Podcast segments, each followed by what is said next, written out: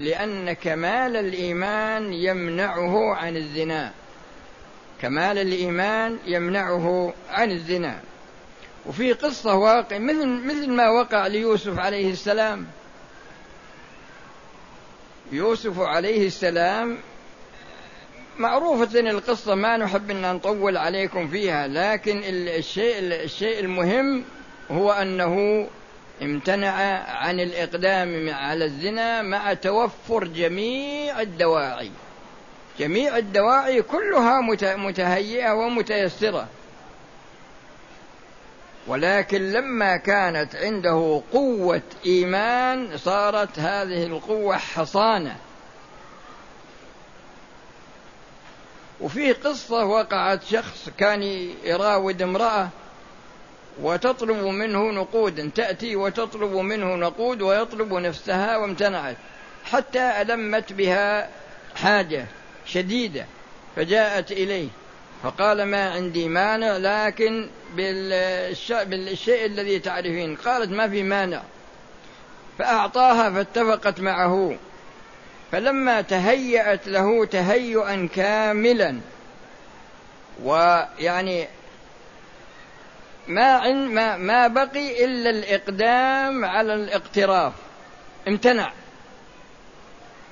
فقالت يا عبد الله تهيأ لك ما تريد وتمتنع؟ قال يا حمقى أبيع جنة عرضها كعرض السماوات والأرض بشبر من مكان محرم. فامتنع عنها فغرضي أنا أن الإنسان أي معصية ما يعني ما يقترف المعصية إلا وهو ناقص الإيمان. ولهذا حديث لا يؤمن أحدكم حتى يحب لأخيه ما يحب لنفسه. إذا غشيت أخاك فأنت ناقص الإيمان. لا يؤمن أحدكم حتى أكون أحب إليه. من ولده. إلى آخره. لما سمع هذا عمر قال يا رسول الله أنت أحب إلي من مالي ومن ولدي. قال لا يا عمر حتى أكون أحب إليك من نفسك. قال أنت الآن يا رسول الله أحب إلي من نفسي. قال الآن يا عمر. فالمقصود إن انتفاء الإيمان قد يكون انتفاء كلي لأن بغض الرسول هذا ناقض من نواقض الإسلام. بغض الرسول أو بغض السنة هذا من نواقض الإسلام. لأنك إذا كرهت رسول الله فمن تحب؟ وإذا أبغض أبغضت سنته فتحب كلام من؟ فالمقصود أن هذا من أنا غرضي التفرقة.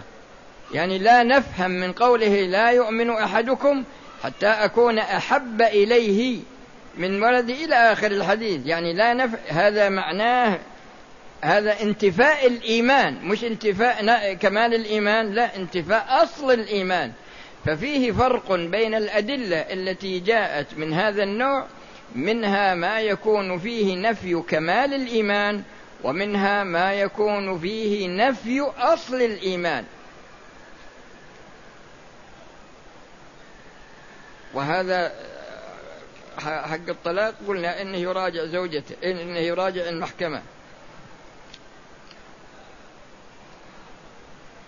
وهذا يقول أنا متزوج ولي زوجة وثلاث بنات. زوجتي تحاول من أن أكتب العقار الذي أملكه لهؤلاء البناه وأنا على قيد الحياة. وأنا أرفض ذلك لأنه نوع من التحايل على شرع الله. يا أخي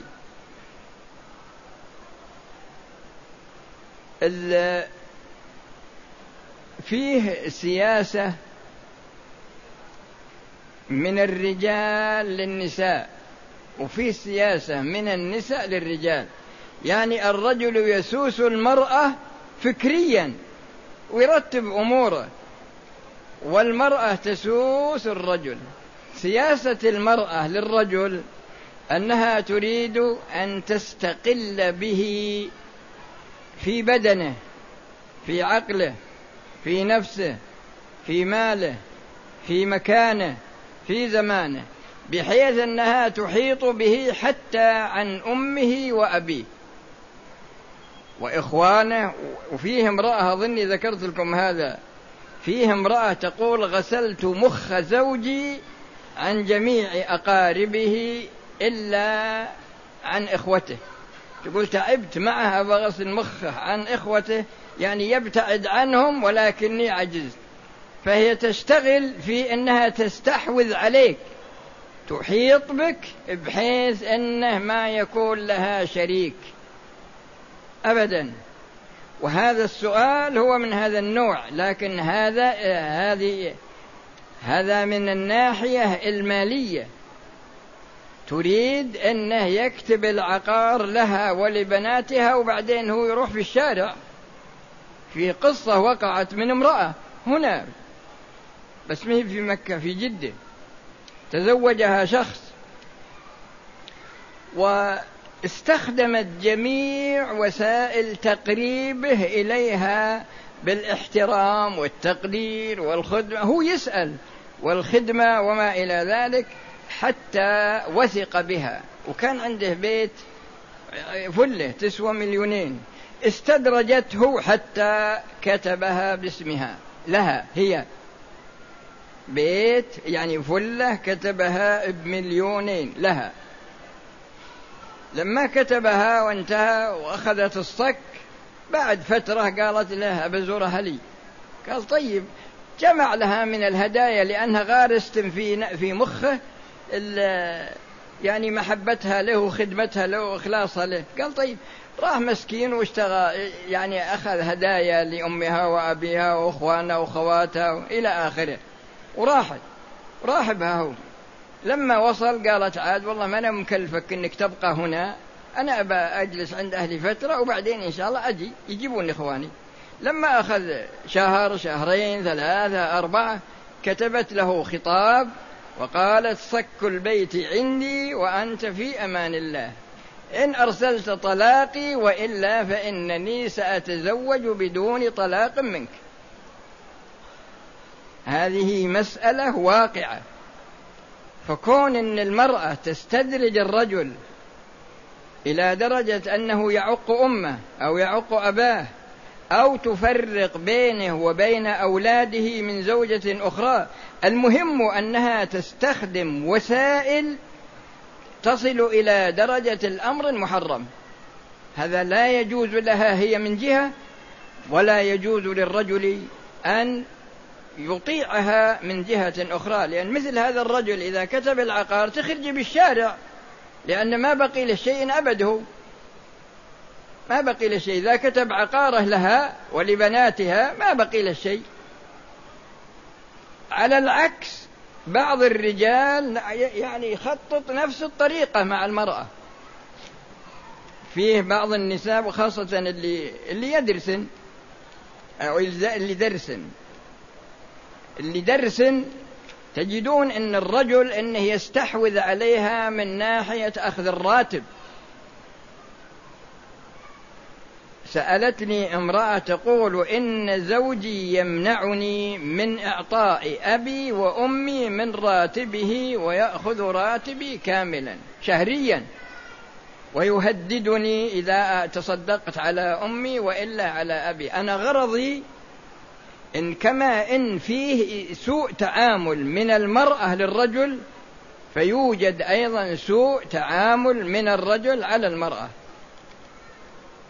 ولكن كل واحد منهما يجب عليه أن يعرف ماله ويعرف ما عليه ويؤدي الذي عليه ويطلب الذي له فقط لا يسلك مسلك الإفراط ولا مسلك التفريط. يقول هناك كتاب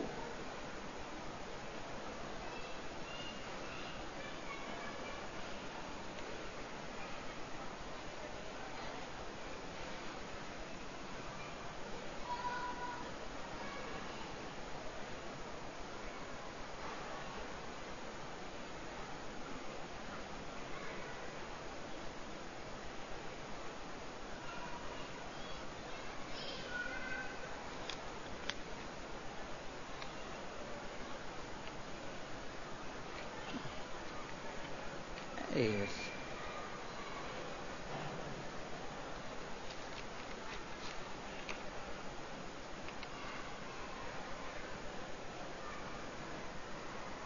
بس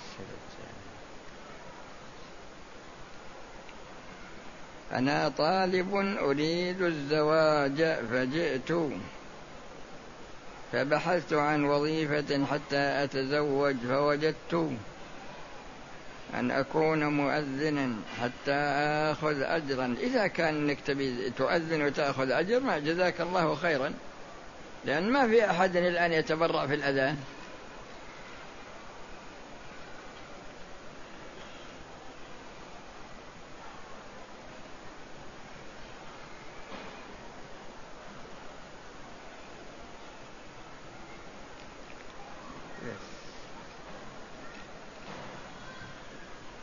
مقيم في مكة من حوالي عشرة أيام ومقر عملي في نجران وأريد أن أقوم بقضاء العمرة لعدم تمكني بالقضاء في حالة قدومي. فمن أين أحرم؟ إذا كنت أنشأت العمرة وأنت وقد قدمت من بلادك ومررت الميقات ولم تحرم وبقيت في مكة على هذه الحال وأنت الآن تريد أن تحرم فإنك ترجع إلى الميقات الذي مررت عليه. وإذا أحرمت من مكة فعليك فدية تذبح في مكة وتوزع على فقراء الحرم. فإن لم تستطع فإنك تصوم عشرة أيام. أما إذا كنت مررت الميقات وأنت لا تريد عمرة لأنك تريد أن تقضي عملا ولا تدري هل تتيسر لك العمرة أو لا. ثم لما قدمت مكة وقمت بالعمل تيسر لك أنك تقوم بالعمرة فإنك تخرج إلى أدنى الحل وتحرم بالعمرة وليس عليك شيء.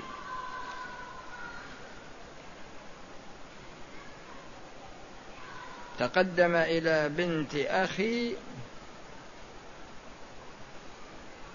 وش؟ وش هذا؟ وهي يتيمة الأب. والرجل عنده امرأة في ذمته ولكنها ليست عائشة معه فهل يحق لها أن تطلب طلاقها؟ هذا يصلحون فيما بينهم ما علينا منهم.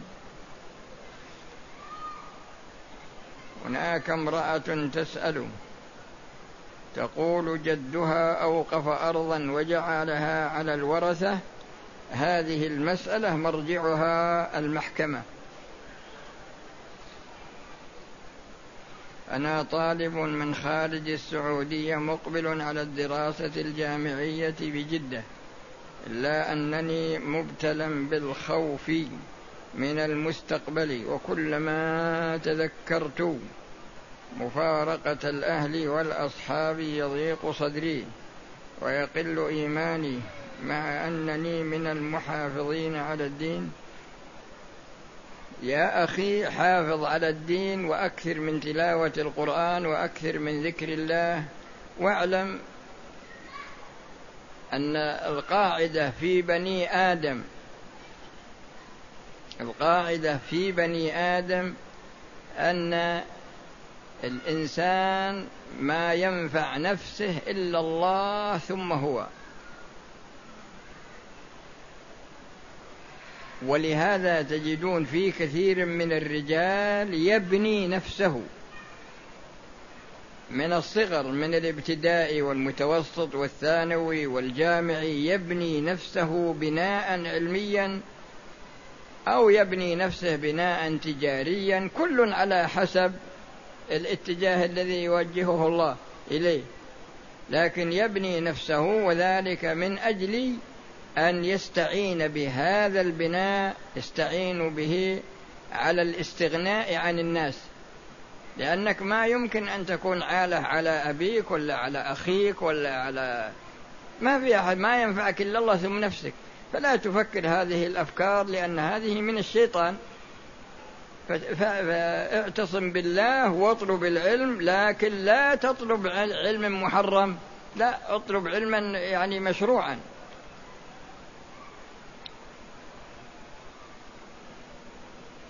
عندي مبلغ كبير وأخاف عليه.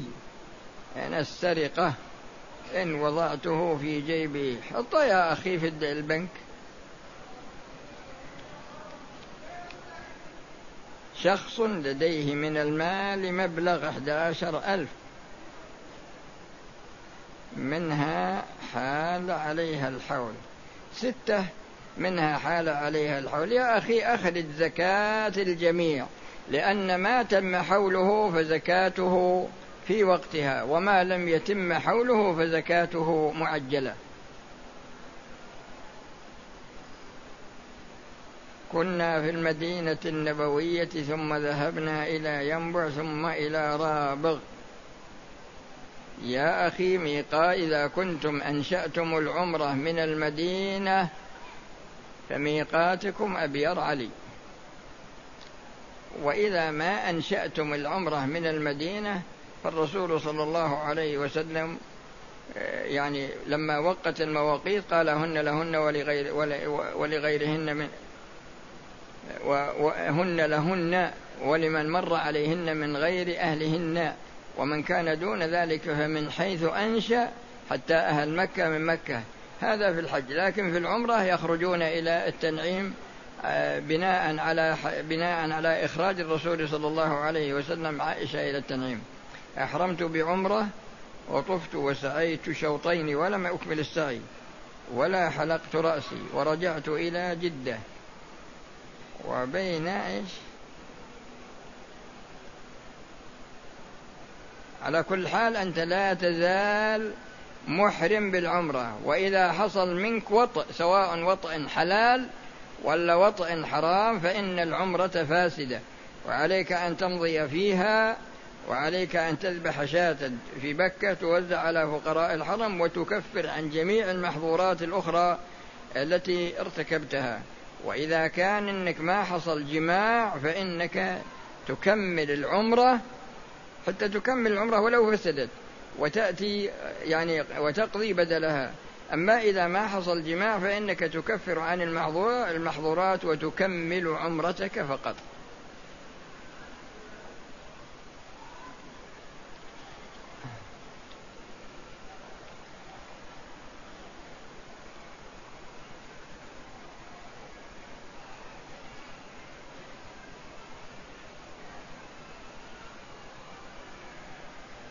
ملقوفا